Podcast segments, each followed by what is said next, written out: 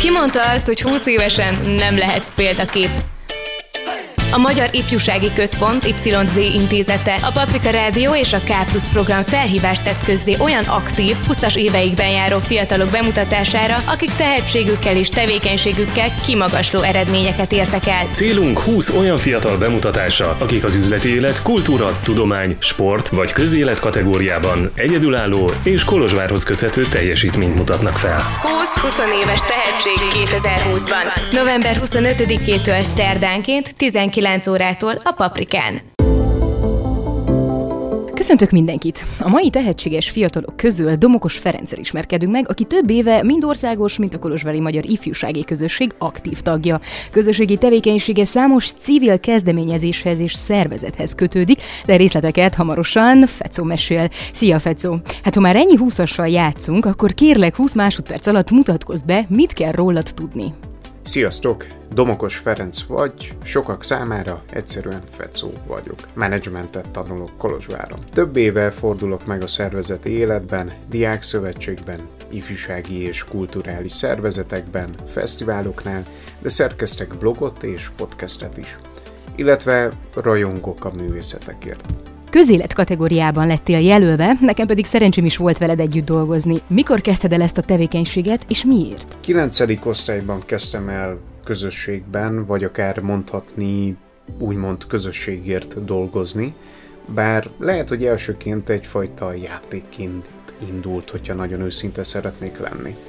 És hát ez alatt nem arra gondolok, hogy nem vettem volna komolyan, sőt, hanem egyszerűen arra, hogy bekerülve a liceumba, egy szinte ezerfős közösségbe, diák közösségbe, mindent legalább egy kisé meg akartam ismerni. Úgyhogy írtam a diák újságba, ott voltam filozófiai vitakörökön, illetve a Bolyai Diák Szövetség gyűléseire és rendezvényeire is eljártam, és az utóbbi keretein belül nekem is volt alkalmam szervezkedni. Úgyhogy az iskola diák tanácsában kezdtem, leginkább a szórakozás, kellemes időtöltés és még kellemesebb társaság miatt is, viszont mindemellett természetesen éreztem azt is, hogy tanulok, hogy tapasztalok és ismerkedek olyan dolgokkal, olyan élményekkel, hát amiket én egészen addig máshol nem láttam, és meg voltam győződve, hogy nem is igazán tudnék máshol hasonlókat átélni, megélni. Úgyhogy ezzel párhuzamosan megismerkedtem a Makosszal is, viszont eh, mielőtt arra rátérnék, a Bolyai Diák Szövetségben, az iskola diák tanácsában volt alkalmam filmestet, vagy éppenséggel adománygyűjtést szervezni, de akár 700 főt szórakoztató bálnak a programját is összeállítani és ezt ellenőrizni, hogy a helyszínen minden valamennyire időben menjen, behozni ezáltal nem tudom, két órás lemaradást a programban, vagy hasonló mozgalmas esetek. Viszont időközben, ahogyan ezt már említettem, megismerkedtem a Makosszal, 11. tizedik osztályban vettem részt először a Makosznak a rendezvényén, azaz a Romániai Magyar Középiskolások Szövetségének rendezvényén, és nagyon megtetszett ez a közeg, bár természetesen az elején még valamennyire idegen volt, tehát úgy kell elképzelni, hogy nem csak marosvásárhelyi diákok voltak, voltak kolozsváriak, brassóiak, nem tudom, nagybányaiak, bukarestiek, stb. stb. Úgyhogy ilyen szempontból egy nagyon friss és nagyon idegen közeg volt számomra, de valahogyan ez is ragadt meg talán. Olyannyira, hogy 11. osztályban elvégeztem a képzés sorozatát, a Makosznak a ködakot, és ezt követően indultam a Makosz elnökségében betöltendő pozícióért, ahol meg is választottak elnökségi tagnak, és ezt követően egy éven át voltam a Makosz elnökségi tagja, ahol leginkább érdekképviseleti tevékenységgel foglalkoztam. Volt például egy országos érdekképviseleti kampány, amit eh, én koordináltam, és ennek keretein belül adtunk ki egy füzetet, ami a diákoknak a jogait, kötelezettségeit összesítette, és mai napig elérhető például a Makosznak a weboldalán is. Majd ezen egy évet követően megválasztottak a szövetség elnökévé, ami hát egy kifejezetten érdekes két évet jelentett számomra a továbbiakban. Természetesen 12. osztályban, tehát 19 évesen hát egy országos szervezet elnökének lenni, igen, csak megtisztelő a feladat természetesen, de ugyanakkor megterhelő is tud lenni, főleg egy érettségi előtt állva, úgyhogy emlékszem arra, hogy aligazgatói irodákat látogattam legalább annyira gyakran, mint amennyire konzultációkat érettségit megelőző pár hétben. Viszont az a mozgalmasság, az a folyamatos lendület, amiben kellett legyen az ember, hogy teljesítse a, hát a saját maga iránti, illetve a mások által is táplált elvárásokat igenis benne tudott tartani abban a dinamikában, hogy ezeknek az ember amennyire lehet, persze nem tökéletesen, de valamennyire megfeleljen. Úgyhogy ennek a szervezetnek, a Makosznak, a Romániai Magyar Középiskolások Szövetségének voltam az elnöke egészen 2020 decemberéig, tehát ezelőtt egy pár héttel járt le itt a mandátumom, és bár fájó szívvel, de természetesen megértve az idő múlását, és érezve is azt távoztam úgymond ebből a közegből, még ha nem is ridegen, online távozás, online búcsúzás leköszönés ellenére is, de mindenképp egy pozitív emlékekkel és ennek az ominózus makosznak köszönhetően sikerült egyébként ugyebár veled is együtt dolgozni Tünde a Vibe Fesztivál keretein belül, illetve a Makosz és a Vibe partnerségének köszönhetően. Az egyik alapembere vagy az Érted és az Éter projektnek. Mit jelent számodra ez a munka, amit itt végzel? Az Értedet, mint ifjúsági szervezetet, illetve civil szervezetet ezelőtt nem sokkal több mint egy évvel alapítottuk. 21-en uh, olyanok, akik diák tanácsos múlttal rendelkeztünk, illetve egy azon makoszos közösségből érkeztünk. Akkor még többségünk Kolozsváron tartózkodott, illetve itt folytattuk, többen jelenleg is itt folytatjuk egyetemi felsőfokú tanulmányainkat, és a célunk az volt, hogy valamennyire vigyük tovább azt a tevékenységet, amit elkezdtünk már középiskola alatt, tanács, illetve makoszozás keretein belül, akár rendezvények szervezésével, akár a közbeszéd élénkítésével, vagy egyfajta dialógus és párbeszéd elindításával, legyen szó, hogyha arról van szó előadások formájában, vagy éppenséggel különböző online kampányok, online felhívások keretein belül, viták szervezése által, stb. stb. Ennek keretein belül szerveztük meg egyébként és működtetjük mai napig az étert, ami egyfajta ifjúsági, illetve kulturális blogként működik, én ennek a blognak egyébként a főszerkesztő helyetteseként, illetve művészet és kultúra rovat felelőseként is tevékenykedek, és ez itt a reklám helye, mindenkit buzdítok arra, hogy abban az esetben, hogyha van egy eredeti, hiteles, szép gondolata, amit szerintem meg kellene osztani mással, akkor ezt nyugodtan meg lehet tenni az éter keretein belül, illetve eredeti alkotásukat is be lehet küldeni hamarosan a platformra. Na most az Éter blogon keresztül egyébként egy podcastet is üzemeltetünk, ahol az én társammal, Jocóval, Volcsvári Péterrel különböző témákat szedünk darabokra, és próbálunk minél inkább boncolni, még akkor is, hogyha laikusok vagyunk ezekben a témákban, de a célunk az, mint nagyon sok más tartalom egyébként, hogy egyszerűen gondolatokat ébreszünk, valamint rávegyünk arra embereket, hogy nézzenek utána olyan témáknak, amikkel egyébként másképp nem foglalkoztak volna. Én bízok abban egyébként, hogy az érted, illetve maga az éter is egy olyas valami tud maradni az életemben, amivel biztosan szeretek foglalkozni a szabadidőmben, és ami mozgásteret nyújt, valamint eszközt nyújt az ambiciózus tervek megvalósítására, mindezt egy igazán fenomenális csapat segítségével. Méghozzá egy olyan csapat segítségével, amiről hát meglepődve kellett megállapítsam az elmúlt napokban, hogy sikerült meg a létszámunkat, és most már a kezdeti 21 helyett több mint 80-an vagyunk a szervezetben, és úgy tűnik, hogy a különböző munkák miatt egyébként ez a szám csak folyamatosan gyarapodni fog, és még az is, hogy meg lehet, hogy találkozunk a csapat berkein belül.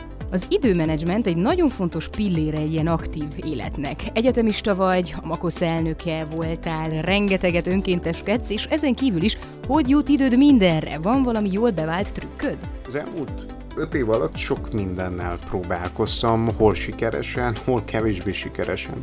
És bár rengeteg kis technika létezik az idő leghatékonyabb felhasználására, kezdve az egyszerű teendős listáktól, a Pomodoro stopperen át egészen az időblokkolásig, én úgy érzem, hogy ezeket mindenki magának kell felfedezze és kitapasztalja. Én például tudom, hogy egyelőre elég intuitívan és spontánul dolgozok, ami nem feltétlenül jó, sőt, lehet és kell is ezen fejleszteni. Amit viszont ajánlani tudok, az az, hogy írjuk le egy cetlire sorrendben a prioritásainkat, és a szabadidőnket lehetőség szerint ez alapján ne egyszerűen eltöltsük, hanem használjuk is. A Makosz elnökségébe bekerülve ez a kis cetli volt az első feladatom, de már leköszönt elnökként is magammal hordozom az azóta folyamatosan aktualizált prioritási listám.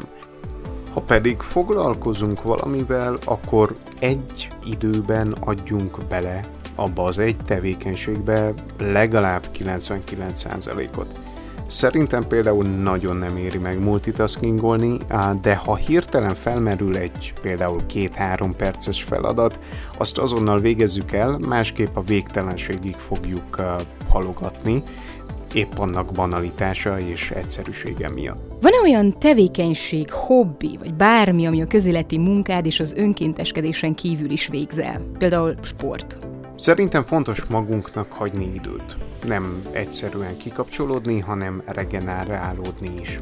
Szerintem például egy fárasztó barkácsolós vasárnap délután végül jobban feltölthet sokunkat, mint egy átaludt vagy át Netflixezett nap. A szívemhez legközelebb álló hobbi a rajzolás, illetve mondjuk azt, hogy festés vagy hasonló képzőművészeti próbálkozások, és uh, próbálok is ehhez visszatérni, viszont talán évekkel ezelőtt gyakoroltam utoljára rendszeresen. A szobámban egyébként már egy elektromos gitár is várja, hogy megtanuljak rajta játszani, viszont szerintem a legalapvetőbb sportolni vagy jobban mondva gondoskodni a fizikai énünkről.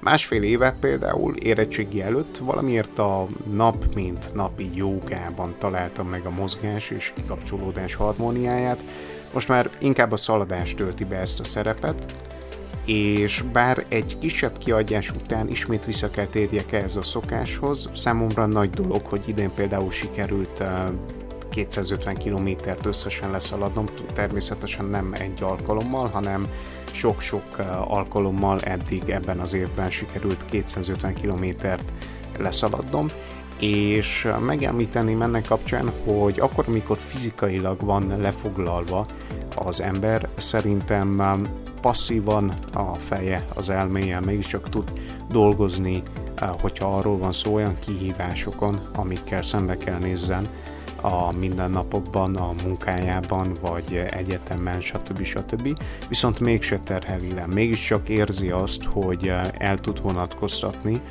ezektől a témáktól, és valamennyire ki tud kapcsolódni, hogyha kell, akkor úgymond egyfajta meditációnak is lehetne ezt nevezni.